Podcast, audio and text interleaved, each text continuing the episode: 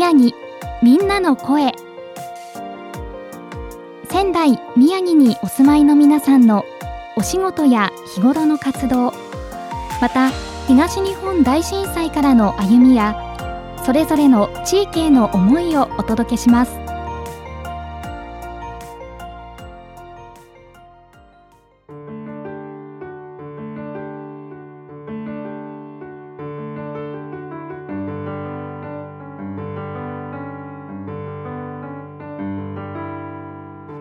仙台宮城みんなの声。今回お話をお伺いいたしますのは東北大学工学部4年の、えー、神戸大河さんです。神戸さんよろしくお願いします。よろしくお願いします、えー、まずはじめに東北大学工学部ということなんですけれども、はい。えっと学校では普段どんなことを学ばれていらっしゃるかまずそこから簡単に教えていただけますか？はい、はい。と今現在は4年生になって研究室に入っていてその研究室の中では今自分は交通だったりとか街づくりだったりそういう分野のことを勉強している感じになります。まちづくりっていうとすごく面白そうだなと思うんですけど、はい。その中でも具体的にはどういうことをこう学ばれていらっしゃるんですかね？そうですね、はい。なんか結構自分が興味あるのは交通特にその交通だったりとか公共交通とかなんか今すごいニュースになってるライドシェアだったりとか、なんかそういうものに興味があるので、なんか街にそれを導入したら、うん。なんかどういう効果があるんだろうとか、なんか将来どうなっていくんだろうっていうことをうん。なんか考えたりしてます。へー。それは仙台という町においても、あのはいこういうことが想定される期待されるみたいなことで、はい。こうそういうお話をがあったりもするってことですか？そう。仙台に限らず限らないことの方が結構一般的な話。すね。うーんそうですか、はい。なかなかちょっと面白そうなうん。そういう授業って言ったらあれなんですけど、研究されてらっしゃるとはいいうことなんですはね。い。はい、ありがとうございます。まあ、そんな神戸さんですけれども、あの東日本大震災が発災してからもう今年で13年はいですかね。になりますけれどもその東日本大震災があった時っていうのは神戸さんどちらにいらっしゃいましたか？私はその時は栃木県の宇都宮市にいました。もともと宇都宮がじゃああのご出身ということになりますかはい、そこで生まれ育ちました。うん。おいくつぐらいでしたか？その時は小学校3年生、10歳ぐらいですかね。なるほどなるほど、はい。宇都宮の方でも結構揺れってありましたか？やっぱり、そうですね、結構揺れたなっていうのを覚えてて、まあ、その時は学校で帰りの会ホームルームをしてる時間だったんですけど、地震が起きてでみんなで机の下とかに避難したりとかして水槽がすごい揺れて金魚が出てきたりとあかそれぐらい、はい。じゃあ結構揺れ強かったですか、はい、へーその後の動きっていうのは、はい、どういうこう感じになってきました？その日っていうのは。その日ですか？はい。はもうみんなで揺れが収まったらもうみんな校庭に避難をして一斉に。一斉に。はい。もうその後もう帰るタイミングだったと思うんですけども、避難して、まあ、今収まったからじゃああと帰ってみたいなそういう感じだったはい。でもなんか絶対に一人では帰らせないからって言ってなんか親御さんと一緒に帰るようにじゃあ親御さんがこう学校まで迎えに来てっていう感じですか、そうですね。へえご自宅の状況とか大丈夫でしたか？そうですね。まあ物が落ちたりとかはあったんですけど、はいはい。建物自体は大丈夫だったかな。うーん。そうですか。あの生活とかにも何か影響ってあったりしましたか、まあ2日ぐらいなんか停電したりしたかなっていううん、覚えてるんですけど。そうですか、じゃああの水道とか、はい、はい、あのガスとかそういうのは大丈夫だっ確か。たかなみはいたいな感じですか、はい。なるほど。と3年生が終わる頃のタイミングってことだったんですけども、この新学期とかっていうのははい。始まりに対してこう遅れて始まったとかその辺の影響はありました？それはもういつも通りっていう、まあいつ通常も通通りっていう感じになりますか、なるほど、まあ、あの実はあの神戸さん野球をあの学生時代ずっとはい。されてらっしゃったということではい。野球は、えっと、始めたのははい。いつ頃になりますか？えっと野球始めたのは小学校3年生の本当に春ですね。3月うーん。4月とか始めました。じゃあもう震災があった時っていうのはもう野球を始めて1年ぐらいってはい。いう感じちょうどそのぐらいですか野球の活動とかも、はい。こう震災とかでお休みとかなんかそういう影響ってあったりとかってありましたか？ああでも1週間ぐらいは休みになったかもしれなういね。はいまあでもそれぐらい休ん。であとはもう通常に戻ってまあそうですみたい。なねはい感じですかはいうーんなんかこう小学校時代の野球関係しても関係しなくてもいいんですけど、はい。何かこう思い出って他に何かあったりしますか、そうですね。やっぱり野球に関係してきて、うん。最後の小学校6年生の時に自分はキャプテンをやっていて、はい、はい。でそのに強いチームではなかったんですけどもその結果的に7チームとしてその小学校のチームとして7年ぶりの県大会に出場するっていう結果が得られて自分がキャプテンのはい時に、そうですね。あららららもう途中はめちゃめちゃ泣いたりめちゃめちゃ怒られたりして。こう先生が厳しく。そうですね。先生だったりとうかん。指導してくれる親御さんとかだったんですけどなんか試合に勝った時はすごい嬉しかったのを覚えてますキャプテンっていうのは、はい。こう自分でなろうと思ってなったっていう感じだったんですか？はい。それもあったし周りの同級生の人も推薦してくれたので自信を持ってやった。っていう感じですか、はい。じゃあもう本当にこう一生懸命頑張った。野球でそうですね。小学校時代っていうことだと思うんですけれども、こう中高っていうのはこうどういう時間でしたか、はい。えっと中高も、まあ、結論的にはもうずっと野球をやっていたうんかなっていうので、うん。もうどちらも野球を続けて部活で続けてたので、もうひたすら野球に打ち込んだ学生生活でした、うん。中学校っていうのは、まあ、そのまま地元の中学校に進んだっていうような感じだったんですか、えっと、私は受験こう中学校受験をして、うん、はい、公立の中高一貫校だったんですけどん。そこに進学をしました。これなかなかこう中学受験はい。される方ってそんなに多くないのかなっていう印象はあるんですけども、こう中学受験をはい。こうやろうと思ったこう理由っていいますか、はい。どんなところにありました？か、そうですね。中学校受験は、まあ、小学校のうちから、まあ、勉強することはすごい好きだったなっていうのがあったりだとかまああとは一緒にその野球やっている仲間で受験をする人もいたのでそれで一緒に頑張ろうっていうのでなんあのその時は頑張った記憶があります、へーこの中学受験っていうのは何個も受けたりするもんなんですか、そうなどうですかね。一つ。自分は私の場合は一つでした、うーん。なるほど。じゃあそこで中学受験を受けて無事合格してっていう感じで中高一貫校っはい。ていう感じですか、そこから中学校生活が始まりましたね。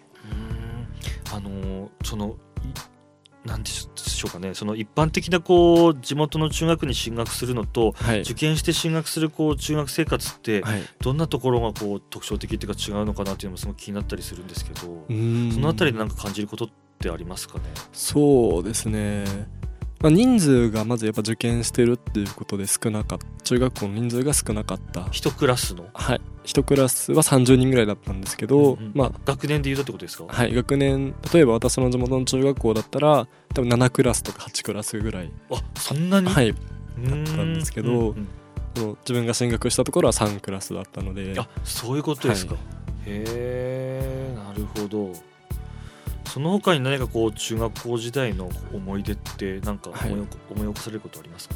そうですね。まあ中学校時代は野球やっていたりとかあと思い出に残ってるのは中学校3年生の野球の引退した後に、えっと、ロボットコンテストロボコンって言われてるうんうんうんうん。大会に出たのもうんうん思い出として残ってます、ロボコンっていうのはこう中学校でも大会があるっていうはい。感じなんですね、はい。中学生向けの大会みたいなのがありましたへー。どんな作品を作ったかって覚えてあまあそうですね、まあ、すごい久しぶりに思い出すのでなんか懐かしいな。はいはいはいはいはい。ですけど、はい。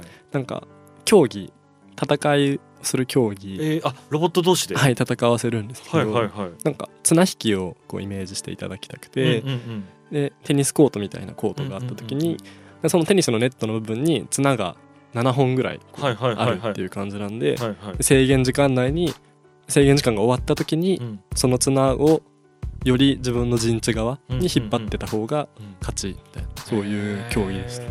それをリモコンか何かで操作して、こう引っ張るっていうそういう動作ができるはい。ロボットを作ってっていう感じですか？はい。それまでロボットって作ったことあったんですか？ないです どうやってこう出て作ったと言いますか、はい。進めたんですか？その初めてだったと思うんですけど。そのもう、まあ、偉大な先生がいたので、はいその力をお借りしたりとか。あもういろいろ教えてくれて、はい、そうですね。そのサポートはあります、そうですか、はい。なかなか中学受験もそうですけど、はい。このロボコンに出るっていうのも、はい。これまた貴重なそうですね。経験ですよね、はい。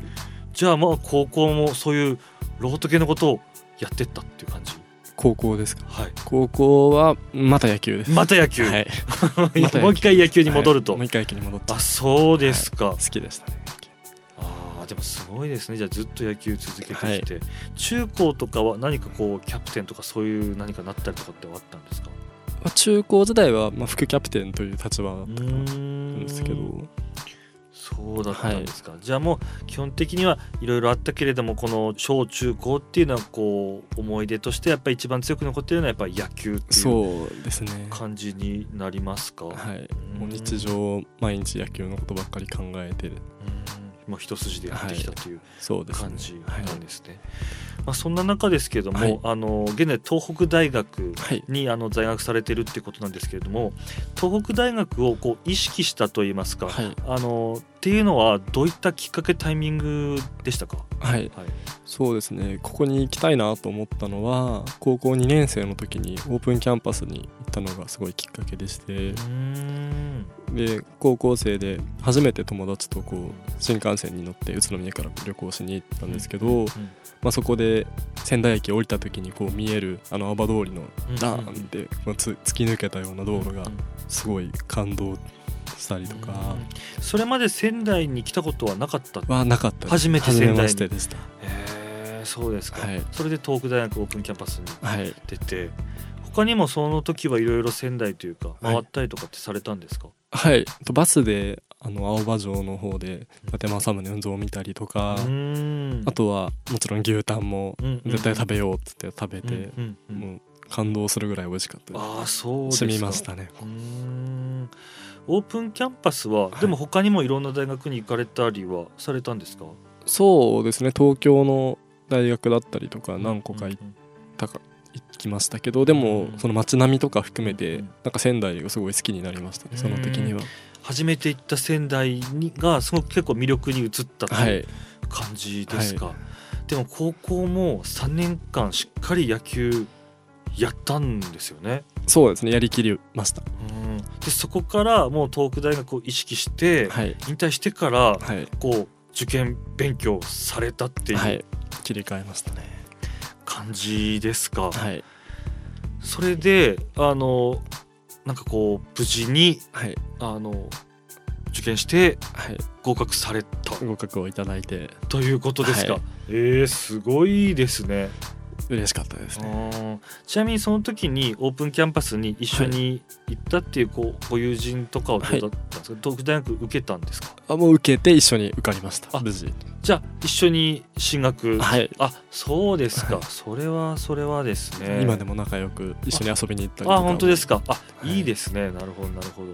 ちなみにその高校から大学というタイミングといいますと、はい。まあ、世の中的にはそのコロナっていうのもあったかなと思うんですが、はい。まあ、神戸さんのタイミングでいうとコロナっていうのはどれぐらいのタイミングでしたか？と私は大学入学した瞬間にうん。コロナがあの広がった一番最初のあなるほど。じゃあ高校の終わりぐらいっていう感じになりますか、はい。なるほど。じゃあそうなるとなんか卒業式とかはい。にも影響とかってあったりしましたか、そうですね。あのちゃんと正式な卒業式はできなくて、卒業生と卒業生の親どちらあの一人のみうんうんうん。参列参加という形になりました、うーん。じゃあその進学してもこう、はい。学校生活大学になっても結構影響って大きかったんじゃないですか？はい大きかったですね、んうん。最初の半年間はもうオンライン授業だったので、まあ家宇都宮の実家であ暮らしていて。仙台ではなく、はい行かない選択をしました、やっぱそういう方もやっぱ多かったんですかね。多かったと思いますね、ん。じゃあいつ頃からこうキャンパスには入ると言いますか、はい。っていうような形になりましたか？と仙台に行ったのは大学1年生の9月10月あたりに、はい、引っ越しをして、なるほど、はい、そこからじゃあやっとっていう感じそうですね。ですか。でもこう入学してもこうオンラインの授業が多くなると、はい、なかなか友人を作るとかっていうのも大変だったんじゃないですか、はい、大変でした、ね、そのあたりはどうどうですか？そうですね、うん。まあ同じ大学だとその同じ学部とか学科の友人とかっていうのもいると思うんですけど、うん。まあ、やっぱりそれは最初にすごくできづらくて。ただその分その大学仙台に行ったあたりで大学大学のゴルフのサークルに入って、そこでできた友人っていうのはいました、うん。うんあじゃあサークルに入ってそことして友人を増やしていったということですか、はい、ちなみにこうこれまでずっとこう野球はい、されてこられたっていうことなんですけども、はい。ここは野球ではなくなく。ゴルフ。ゴルフ。これなんでですか？そうですね、はい。もう野球はやりきったぞっていうのがやっぱり自分の中にそうですか、はい。うんうんうん。あったりだとか、はい。まああとは家族の影響もすごい大きいなと思っていて、私の、の父とか母だったりうん。あと祖父もそのゴルフをするっていう知ってたのでうん。なんかそれ一緒にできるスポーツなんかその3世代で一緒にできるスポーツとかってなかなかない。家族で、はい、うわ素敵ですね。ちなみにゴルフサークルっていうのは、こう参加されてる方って結構どれどれぐらいなんですか？人数的に言いますと。そうですね。今4学年合わせて40人。あ前後。結構いるんですね。はい。うーん。ゴルフサークルの活動って言ったら普段はどういう活動になるんですか、はい。はい、普段はと週2回あのいわゆる打ちっぱなしっていうところで、うんあの練習をするっていうのが基本的な活動であとは月1回ほどラウンドに行くゴルフ場に行って、はい。まあ、みんなでゴルフをするっていうのがえー基本的な活そうですか。じゃあ結構いろんなゴルフ場でもはい、プレーされて。そうですねじゃあ宮城県のいろんなゴルフ場はい行ったりとか、実際にどうですか？ゴルフサークルに入った後は、はい。このご家族とかされる機会とかもあったりしたんですか？あしましたね。あそうですか、はい。やっぱり一緒にするとやっぱ親うまいなとかそういうのあったりするんですか、はじあの尊敬ポイントが一つ増えました。あでもそれ素敵なことですね、へえそうですかはい。これまではなんか野球っていうのはすごい慌ただしいスポーツみたいな感じだと思うんですけどなんかゴルフはそれと比べた時になんかこうゆったり話しながらこうできるのでなんかそれはすごいいいとこだなって初めて見て感じました。プレーできる世代先ほども話しましたけど結構はい幅広い年齢でできるスポーツでもありますよね。はい。ああいいですね。なるほど。まあその他に、はい。まああの神戸さんあの今日最初ご挨拶させていただいた時に、はい。お名刺を実はいただきまして、はい。こちらあの株式会社旅武者っていうはい。お名刺いただいたんですけど、はい。これはどういうことなんですかね？会社に所属しているっていうようなことになるんですか？はいそうですね。長期インターンという形ではい。雇用されていてそこに所属しているもの身になります。こちらで今そういうあの関係性といいますか、はい。あのなったっていうなんかきっかけっていうのはどういったところなんですか、そうですね。大学生それこそ一番最初大学入った時にコロナで活動が制限されていたりだとか、まあ、どこにも出かけられないような状況が続いてたのがその自分の大学1年生の現状だった時に、まあ、大学2年生になってこういろいろ探してた時になんかこう全国のいろんな大学生が集まっているプログラムがあるっていうのを知って、自分もそれに参加してみよう。面白そうだと思ってこう行ってみたのがきっかけです。あれですかこう長期インターンはい、でまあその企業の力になるっていう、はい。この関わり方っていうのは、はい。今の学生さんっていうのは結構多いんですか？そうですね多いと思いあます。そうなんですか、へえ。なんかそうなるとはい。やっぱり変な話お給料とかもいただきながらって形になるんですか？そうですね一応いただいて、まあ、その分この利益を出したりとか売り上げ上げたりしないと、うんそのその分の責任はあるんですけど、うーん。いただきながら仕事させてもらってるっていう感じで、なかなかでも貴重な経験とか時間になりますよね。そうだと思いますね。ああそうですか、はいじゃああれですか？その神戸さんは今大学4年生ということで、まもなくご卒業っていうことになると思うんですけど、はい、じゃあもう大学4年卒業したら、こちらにもう勤めるっていうような形になるんですか？最近までそれを考えてましたね。あ考えていた。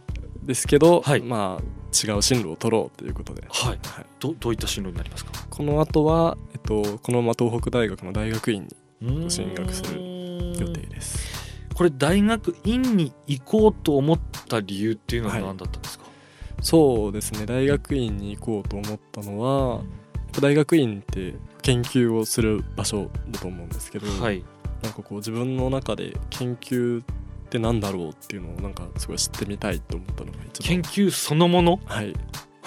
そうですか。へえ、うん、人生経験って言ったらなんかすごい変な言い方になっちゃうかもしれないですけどなんか大学院に進学できるっていう環境が、まあ、自分にはあったのででそうなった時になんかそれを知ってみたい体験してみたいっていう気持ちがあってなので、はい、まあ、その環境にあるんならそれを活用したいなっていうふうに思って決めました。そうですか、はい、なかなかこれまでの学生生活といいますか、はい、なんかそそういう今の言葉に通ずるポイントが結構あるなっていう印象はやっぱりありますよね。そのそもそもやっぱり中学受験も、そのされる方って多くないっていう意味では貴重な経験されて来てたりとかローコンもそうですけど、はいはいはい、だからなかなか通常の学校生活ではできないこと、はい、その経験っていう部分において、はい、こうなんかこう好奇心っていうかやっぱ強いんだろうなっていう印象はなんか受けますよね。そうですね。いろんなことをやってみたいなと思ってるます、うんうん、はいありがとうございます。まあ、改めてその神戸さんはあのオープンキャンパスの時に仙台に初めて来られてっていう話もありましたけれども、改めてこう実際に住んでみて、こう今思うこの仙台の魅力といいますか、好きなところっていうのは、今どのように感じてますか？そうですね仙台の魅力はうん自分はスポーツが好きなので、うん、いろんなスポーツがこう根付いてることが自分も好きなポイントの一つでして、まあ、野球だったりとかバスケだったりとか最近は個人的にすごいバスケにはまってるので、見に行かせていただいたりとかそのバスケとか、まあ、サッカーもありますし、はいあのアーケードとかにもいろんなそのチームのポスターが貼ってあるのもすごいなんか盛り上がってる感じがして好きです。そうですね。一つの都市にこれだけこういろんなスポーツ チームが集まってるっていう都市もなかなかこう全国でそこまで多くないのかなっていう点でもやっぱりこう魅力の一つになりますかね、珍しくてすごい好きだなと思いはい。ありがとうございます。まあ、それでは最後になりますけれども、はい、この神戸さんのこれから先の目標でしたり、はい、展望なんかあればぜひ最後お聞かせいただけますか。はい、はい、ありがとうございます。と今後についてはまずは自分は大学院に進学するということで自分のこれから専門にする分野である交通についてなんかこう自分の興味あることをなんか一個突き詰めるような2年間にできたらいいなというふうに思っています。はい、はい。ありがとうございます、えー、今回は東北大学工学部4年の、えー、神戸大河さんにお話をお伺いしました。神戸さんありがとうございました。ありがとうございました